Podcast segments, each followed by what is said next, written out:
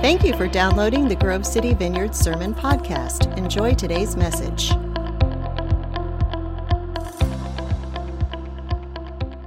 well with my soul. 1871, Horatio G. Spafford wrote that hymn of the church that so many of us love so much. It is well with my soul. And he wrote it following the catastrophic death of his four daughters who were lost at sea. And he said, When peace like a river attendeth my way, when sorrows like sea billows roll, whatever my lot, thou hast taught me to say, It is well, it is well with my soul. And we love to sing that, and we love to say that, and we love to think that, don't we? But what if it's not? But what if it's not so well with your soul? Because there are times when that's hard to sing, isn't it? Church, can we talk? There are times when it's challenging to sing, It is well with my soul, because it's not so well. As we move through these very challenging times, and I, I endeavor to tell a telepastor the church, if you will, I get two broad reports in the many calls that I make and just talk to people and see how they're doing. One is, it's well with my soul, I'm doing fine. And the other report I get is, it's not good, Tom. This is tough. I'm in trouble. And I so appreciate people being honest with me and they don't have to kind of put on the face when the pastor calls. My question for you this morning is what do depression, anxiety, substance abuse, suicide, and marital stress all have in common? Well, that they're all substantially higher in our society today than they were at this time last year. I've been waiting for the right time to bring this message. It's been on my heart for a few months as we've gone through this, and I've just endeavored to be a brother and a pastor to so many people who are struggling because, come on, the strain is very real, isn't it? The strain is very real. And in the midst of it, we're reading our Bibles and we get into 1 Peter and it says, Cast all your cares on him, for he cares for you. And we find comfort in that and we try, right? Catch, Lord, catch. I'm casting all my. But we're still in the strain. And we read our Bibles and we get to Philippians where it says, Be anxious for nothing, but in everything by prayer and petition with thanksgiving, present your requests to God, and the peace of God, which passes all understanding, will guard your hearts and minds in Christ Jesus. And we believe it, don't we? And we go, I'm anxious about this, Lord, and then we return to the strain. I'd like to ask you to turn in your Bibles this morning to Isaiah chapter 41. If you have a Bible, turn there. If not, I'll be reading it for you. If you don't own a Bible, we'd love to give you one. Just see me or see Christian afterwards, see anybody who looks like they know something, and uh, we'll see that you get a Bible for you to own for yourself. Isaiah chapter 41. We're going to be looking at verses 8 through 13 as we endeavor to deal with the strain that so many of us are under. Now, while you're turning there, Isaiah 41, the book of Isaiah, you know, it just contains many vast treasures, both for Israel and for the church. It was written roughly 700 years before the birth of Christ. And, and in, that, in that book, we read such abiding truths as the people walking in darkness have seen a great light. On those living in the land of the shadow of death, a light has dawned. For unto us is born this day a Savior, right? And he shall be called Wonderful Counselor, Mighty God, Prince of Peace, Everlasting Father, Prince of Peace. That's abiding. Bless you. And, and, we read, and we read in the book of Isaiah, I love this one, though your sins be as scarlet, they shall be white as snow. That sounds like a good trade. And we read in the book of Isaiah, they that wait upon the Lord shall renew their strength. They shall mount up with wings as eagles. And those things are precious to us. They're treasures to us, aren't they? They certainly are. many, many others. Well, the book of Isaiah was written to the people of Israel largely during a time of extreme national crisis. And it covers a very broad time span, including prophecies about the coming of a nation that would conquer them, their period of captivity and enslavement to those conquerors, and even some references to the period after they were allowed to return to Jerusalem some 70 years later. Now, why should any of this matter to us today? Why is knowing about anything about the Neo Babylonian Empire of any importance to us today?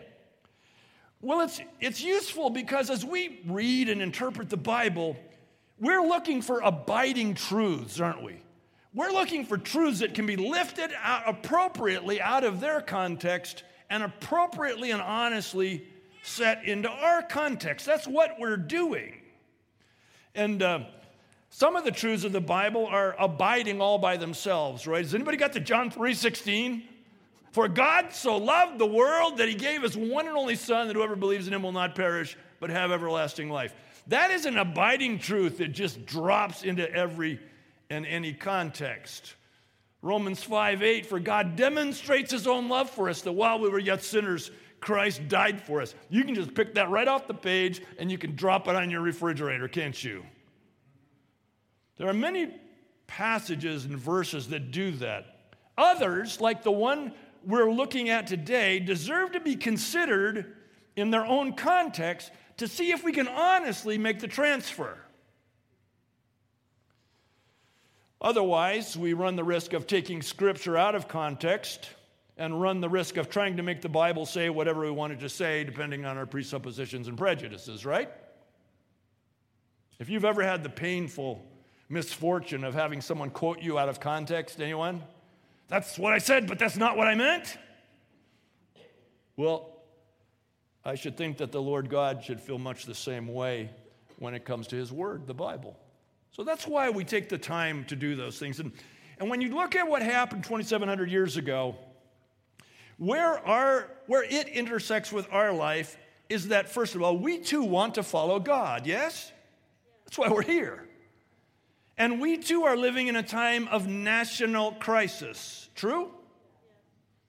And there, of course, are several dimensions to the crisis that we presently face and you know them all too well, and I will not remind you of them just to give you at least a brief rest from hearing about them over and over and over again all day. But the, the, part of our, the part of our present crisis that has my attention for today's message is the emotional toll that is being taken on what I say, what I think would, would be most people in our country.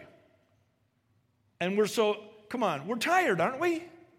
We're tired. We're tired of the constantly shifting standards about how we have to live our life this week, right? That's getting weary. We're all affected by isolation and the polarization. I'm, getting, I'm becoming a risky person.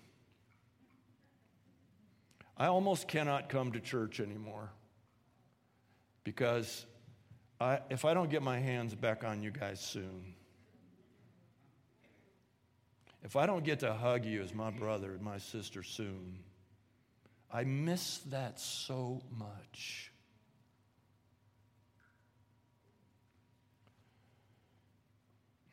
The people of Isaiah's day faced a similar problem as they lived in almost constant uncertainty about what was going to happen to them next. They believed all the same time in a giant God, yet their situation was progressing from bad to worse. And they did this for nearly a hundred years. Just waiting for God to come and set them free from their oppression, which ultimately He did. And we must know that they too were tired, yes? We must know that they too were disappointed and frustrated, yes?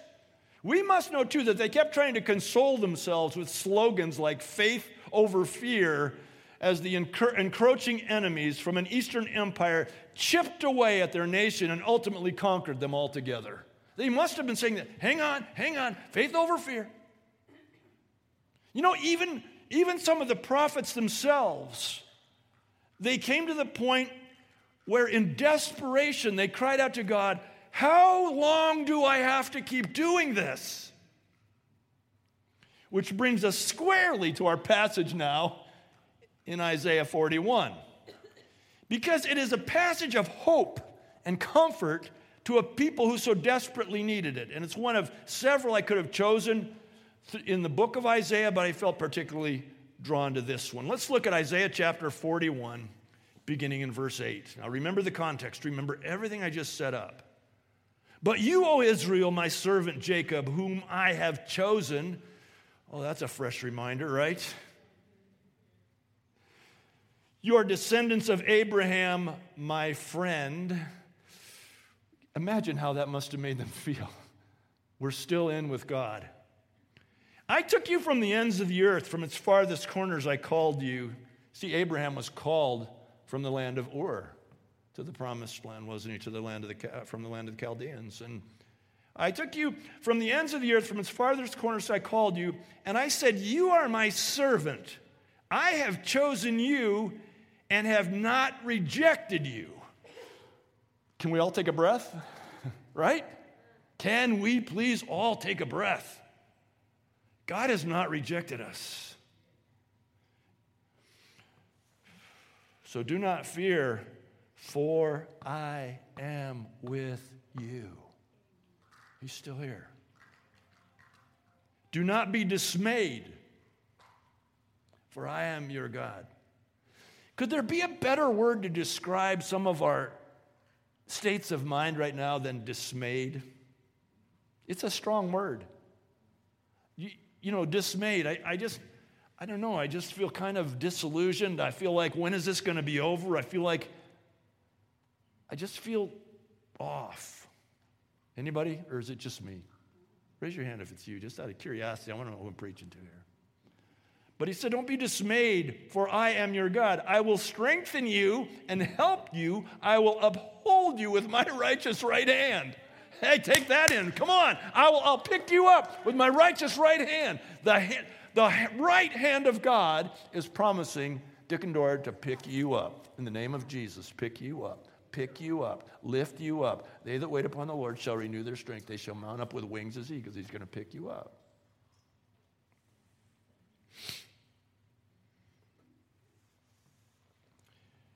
All who rage against you will surely be ashamed and disgraced. Those who oppose you will be as nothing and perish because when you mess with the people of God, you're messing with God.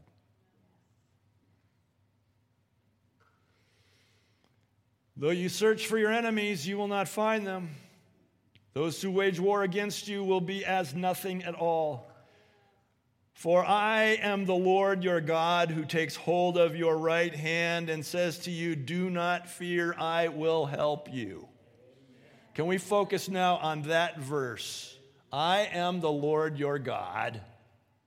I am the Lord your God who takes hold of your right hand and says to you, Do not fear, I will help you. That there's light in the midst of the darkness, there's peace in the midst of the storm. God is still here, wanting to hold on to us. What a great and abiding promise. And this is one of those promises that you can pick up and carry over and drop into an appropriate context. We are the people of God in a time of national crisis. And I believe with all of my heart that God is saying to you, I am the Lord your God who has your right hand. I'm going to pick you up. I'm going to take care of you because you belong to me. You are my people. And this can lift you from a place of despair or discouragement because we are in a struggle.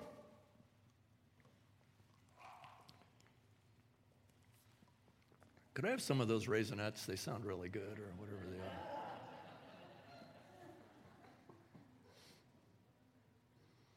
they are. On a more practical level, let's talk about the struggle that some of you I'm sure many of you are feeling. I know I am.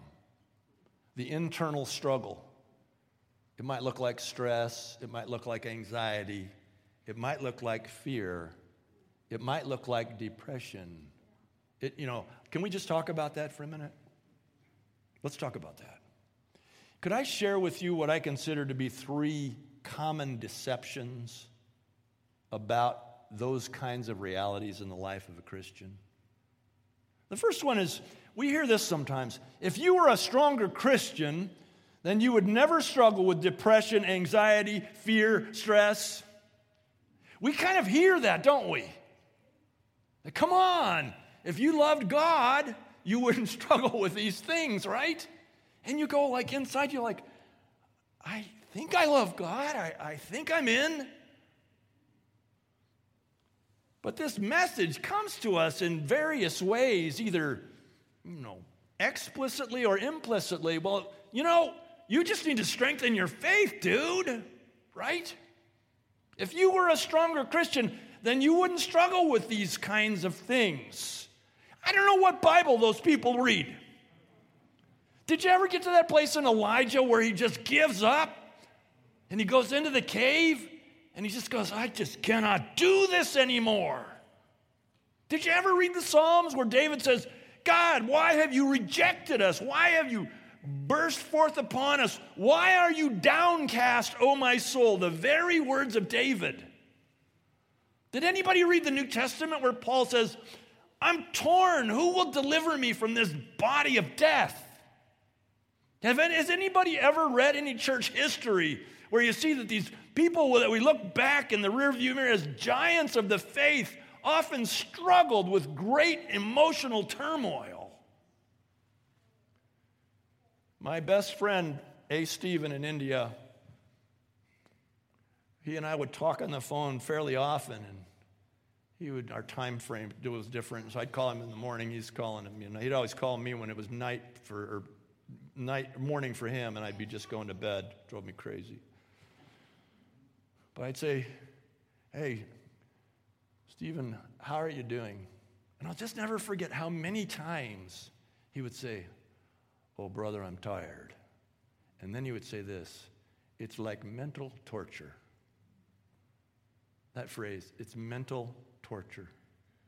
Now, this is a man who led countless thousands of fellow Indians to Christ, who established more than 200 churches, who built a hospital, who drilled freshwater wells, who, who built a mobile medical unit. And he said it's like mental torture. This is a deception where it says if you were stronger, then you wouldn't be struggling this way. I think the second great deception that I'd like to point out this morning is that it's better to keep quiet about things that are bothering you so that people will not think less of you. You know, just keep it to yourself. Because if you really tell people how you're feeling, then people are going to think you're not that strong. I've tried to be authentic over the years with what's going on on the inside of me without making it like the point of the church at all. And I suppose there have been times where you go, I don't, don't want to hear that. I, I, Tom, I need, I need you to be the guy that's got it together. Well, I'm not, okay? I'm just like you. You hear, don't claim it and it'll go away. They call that denial.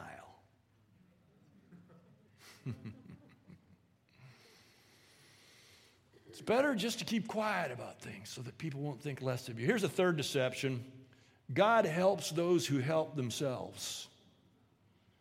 Don't raise your hand, but how many of you think that's in the Bible? Don't raise your hand because it's not. Benjamin Franklin is attributed to coming up with that phrase God helps those who help themselves. And when we apply that to ourselves, what it leads to in these kind of situations of emotional turmoil is I can handle this. I can handle this. I can pull myself up by my own bootstraps. Have you ever tried to do that? I mean, you just yank, these are bootstraps. These are what you pull your boots on with. Go ahead, stand up right now and pull on them and see how high you get. God helps those who help themselves. Come on, man, just buck up. Come on, you can handle this. I don't need help.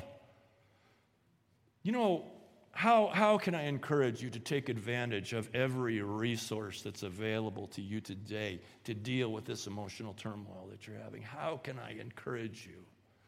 How can I encourage you to connect with resources? You, Ohio has a, a, a mental health helpline. I mean, how can I encourage you to depend on the resources that are around you? How can I do that? I reconnected with my counselor on Thursday. I hadn't talked to her in a year and a half. She's a precious, skilled Christian counselor, and I reconnected with her. I said, I just got to get this thing sorted out again. How can I encourage you? How can I encourage you to take advantage of the resources that are around you? And if you don't have the resources, to pursue them, to talk to somebody who think, you think might know about resources, not to do this on your own. I mean, if you had appendicitis, what would you do? Well, God helps those who help themselves. Would you gut it out? oh, I'm just not going to claim it. There's no shame in having appendicitis, is there? How about diabetes? Is there shame in having diabetes? No. Then why is there shame and emotional turmoil in our lives, whatever, the, whatever it might look like? Let me, let me share with you three now essential truths. First of all, that God has promised to help you in your time of need. That's his promise. God said, I'll help you. Call out to me, call to me, and I will answer you, tell you great and unsearchable things that you do not know. Call to me. He says, Come to me, all you who are weary and burdened, and I'll give you what? Rest. He says, Come on. Come on. I want to be that reality in your life. God has promised to help you. Second essential truth is that one of the keys to enduring the stress of these current times is to stay well connected to your fellow believers. Isolation is your biggest enemy. Isolation. Now, we, we got to be creative, don't we? Got to be creative. I don't like Zooming either. Come on, folks. I don't like wearing masks. I don't like Zooming. I don't even like washing my hands. I don't like any of it.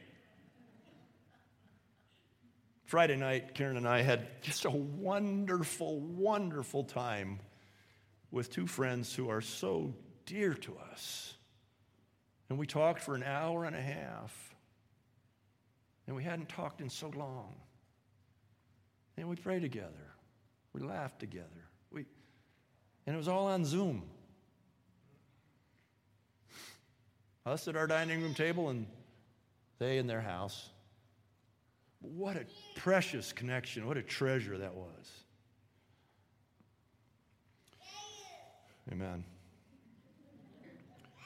Third abiding truth is essential truth is that one of the keys to enduring the stress of these current times is to focus on your place in God's heart. Let's just get right to that. Focus on your place in God's heart. You have a place in God's heart. You belong to Him. You, you belong to Him. Some of you might like to just say oh, out loud, I belong to Him. Go ahead. You do. You belong to God. He bought you with his blood. You're his now. And I find this to be the key to moving through the stress and emotion of these present times is just to keep refocusing on the reality that I belong to God. It's the key to my survival. I'd like to just take a minute and minister to you with a song that we used to sing here. And I want to particularly ask uh, those of you who are dialing into what I'm saying to open up your hearts to, uh, to this song, the meaning of this song, and invite Holy Spirit to come and flow into your heart, into your troubled heart. This is not a performance. This is just a song that just declares that you belong to God.